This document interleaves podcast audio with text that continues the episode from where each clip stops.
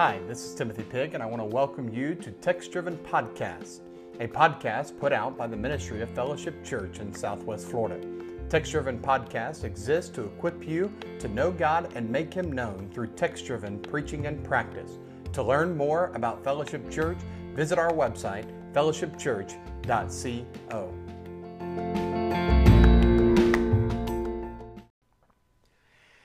On this episode of Text Driven Podcast, um, we're going to talk about how to cultivate a text driven way of thinking. Now, most of what I'm going to share in this episode is going to come out of a great resource.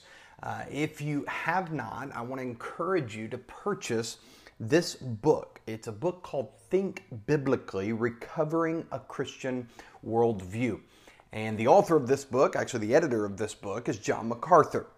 Uh, we have all certainly been blessed by the ministry of Dr. MacArthur and what he has uh, done in the realm of expository preaching and really standing for truth throughout his ministry. And he is the editor of this work along with his faculty at the Master's College. And what he does in the book is outline what it means to be thinking biblically, putting the Bible as the framework for how a Christian goes about their everyday life. Now, to kind of give you an overview of the structure of the book and, and how it's uh, written, it is divided into two main parts. Part one is laying out the biblical foundation. That's kind of going to be where we're going to talk about today.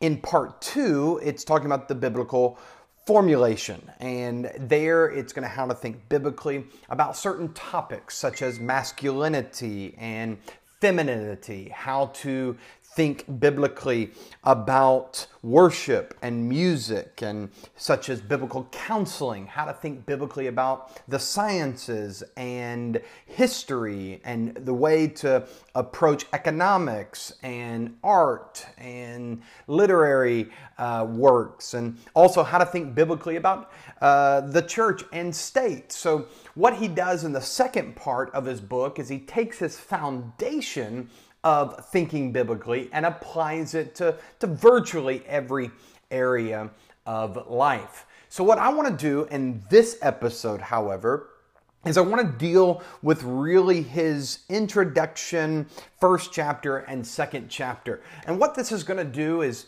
is help you uh, to be thinking biblically about uh, your life, the things that you're going through. Really, what is the foundation for what it means to be text driven in your life. Now, we must begin with defining what a worldview is. That might be a new concept to you. Let me give you some resources uh, of who you can look to to understand what a worldview is, kind of get you a definition.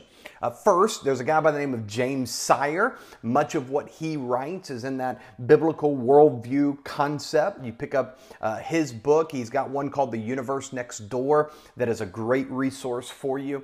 Uh, another book that you might want to pick up is Nancy Pearcey. She wrote the book Total Truth, fantastic book as well. Go ahead and grab that, put that in your library as well. Uh, Francis Schaeffer, How Shall We Then Live, is a, another excellent work on cultivating this biblical worldview or a text driven life. So, here in uh, MacArthur's book, Think Biblically, in his introduction, he gives a definition. So, uh, on the opening page, he says, What is a worldview? This is in that second paragraph. A worldview comprises one's collection of presuppositions, convictions, and values from which a person tries to understand and make sense out of the world and life. Now, let's talk about that definition for just a second.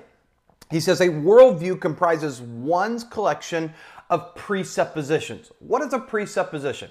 A presupposition is what you believe about a matter uh, prior to thinking through it, okay? We have certain presuppositions. For instance, for Christians, our presupposition is that all have sinned and fallen short of the glory of God. That presupposition about our understanding that every person in humanity is a sinner who is separated from God in need of redemption should shape everything we think about. It should shape your parenting. It should shape how you do your job. It should shape how you relate to your boss. It should shape how you talk to your neighbors. So that presupposition, that understanding that all men are sinners separated from God is how uh, is foundational to how we go about our life. And then he also says it's our convictions. It's the things that we hold as true. It's those bedrock items and what we value. So to look at the definition again, he says this: a worldview comprises one's collection of presuppositions, convictions, and values from which a person tries to understand and make sense out of the world. When you see all the chaos that's going on, when you see all the bizarre things that are happening in the world, how do you make sense of that? How do you understand it? Do you understand it as chaos or do you understand it as under God's sovereignty? Those two main categories, chaos or sovereignty, is what forms your worldview. And as Christians, we need to have a biblical world view. He gives another definition here at the end of that same paragraph. He says a worldview is, first of all, an explanation and interpretation of the world. And second, an application of this view to life. So now that you see what's happening on the news every single evening, you uh, hear it, you intake it, you need to have an understanding of how to explain it, how to interpret it, but then also how will you take what you have explained and interpreted and apply that to your life? That is a biblical worldview. Now, when I typically preach about biblical worldview, I will use this illustration. Uh, a biblical worldview are, is the glasses, are the glasses that we wear to see our world. Uh, I have been wearing glasses uh, since I was a kid. Uh, whenever I do not have any type of corrective lens, whether it be a contact lens or a glasses on, everything around me is blurry. But the moment I put on my glasses, the moment I put on my contacts, I am able to see the world around me more clearly. That's the same thing we're talking about with a biblical worldview. We want to put on the glasses of Scripture so that we can understand and we can apply what is happening all around us in a way that is honoring and glorifying to God. Remember, Scripture teaches us that whatever our hand finds to do, we are to do it unto the glory of God. The only way you and me, as Christians, can do that effectively is if we are operating out of a biblical worldview. Or to put it in the name of this podcast, if our lives are text driven. So, one of the things that we need to grasp is that the Bible is the book that informs our worldview. They, eh, to put it in, like we were just talking about, the Bible are the glasses that we wear in order to see the world around us carefully, critically, and constructively. So, with that understanding of what a worldview is, we need to dive into a little bit more uh, effectively this concept of why the Bible is sufficient for that matter. Uh, on page 22 of MacArthur's book, Think Biblically, he quotes the Westminster Confession of Faith. Listen to what he says. He says, The whole counsel of God, this is quoting the Westminster Confession of 1647, the whole counsel of God concerning all things necessary for his own glory, man's salvation, faith, and life is either expressly set down in Scripture or by good and necessary consequence may be deduced from Scripture. unto which nothing at any time is to be added, whether by new revelations of the Spirit or traditions of man. Notice what he says. Uh, if we are going to do what is necessary for the glory of God concerning salvation, faith, life, it is expressly put in God's word, and it comes to us by consequence of the truthful understanding of the word of God. And this is so important because many times we walk around claiming Christianity. There are people that walk around, they claim to be Christians, they claim to be followers of God, but in their practical life, in the way that they live their life, they are undermining the fact that they claim to be following the Bible.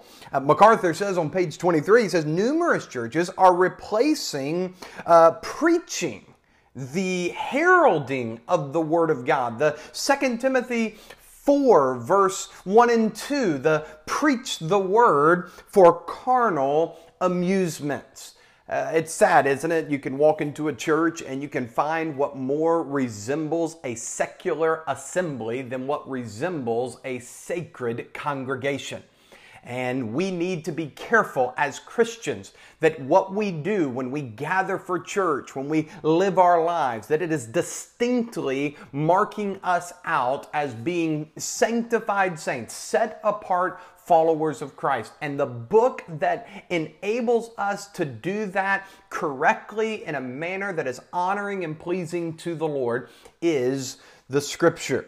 So uh, we see in, in that opening chapter that one of the things that MacArthur does is he gives a strong argument for the authority and the sufficiency of Scripture. I'd encourage you really spend some time in that first chapter of Think Biblically and look at how he explains uh, Psalm 19, verses 7 through 9. He talks about all the different uses of the of uh, the word and all the benefits of the word and all that kind of stuff. I really think you will find it edifying for your soul. Now, chapter 2 is equally as helpful. And in chapter 2 of Think Biblically, what he does is he's cultivating, it's called cultivating a biblical mindset. How do you have a biblical mindset? In that second paragraph of chapter 2, this is what it says. This chapter builds upon the fundamental idea that a human mind that one is redemptively focused on Jesus Christ as Savior and Lord, plus being renewed regularly by Scripture, is then receiving a quality education from the perspective of a Christian worldview will be the mind that achieves the greatest gains and experiences the least waste. At the very opening line of, cha- of chapter 2 and Think Biblically, he quotes this famous saying A mind is a terrible thing to waste. Any mind that is not text driven is being wasted. The only mind that is truly working out in a correct way, in a good way, in a non wasteful way, in a successful way, is a text driven mind. Proverbs 23 7 says, For as he thinks within himself, so he is. And if we want what we are to be successful, if we want what we are to be good, to be edifying, to be uh, worship unto God, then the only way that is possible is if we are thinking in a text driven fashion. A person who thinks righteously, he says on page 38, will tend to act righteously. And conversely, a person who thinks sinfully will act sinfully as a habit. So if you want to be text driven, you must be thinking about the text. If you are thinking about the text, if you are thinking about scripture with the understanding that God's word does not return void, that God's word is profitable in many aspects for us to be the man and woman of God that is adequately equipped to glorify Him in good works, then we must be thinking the Bible.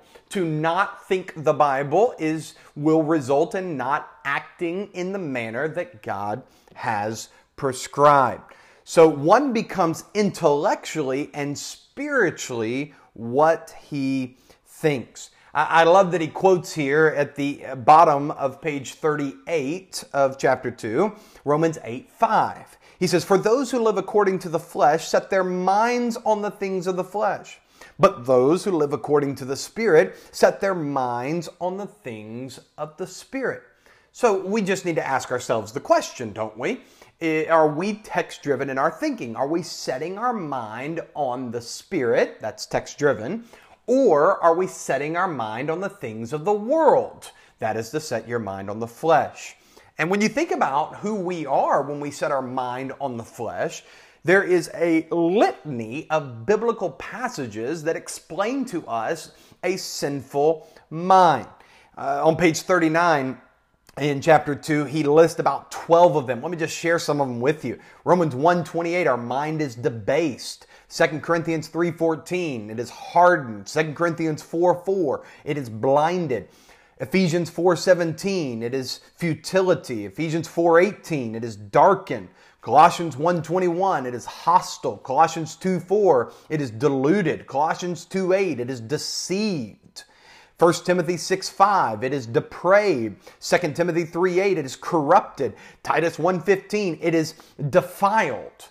Uh, this is what the mind is if not set on the spirit. When you set your mind on the flesh, all of those things I just listed there from page 39 of Think Biblically is what your mind actually is. So we have a wasted mind if it is not a mind that is set on the Spirit. The only way your mind can be set on the Spirit is if you have a text driven mind.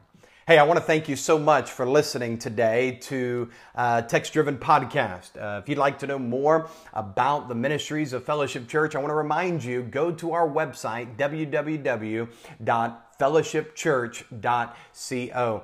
I look forward to being back with you when we come back next time. We're going to continue looking at this second chapter in Think Biblically and helping us understand what it means to be text driven. Hey, God bless you. Hope you're having a great day, and I look forward to sharing more with you very soon.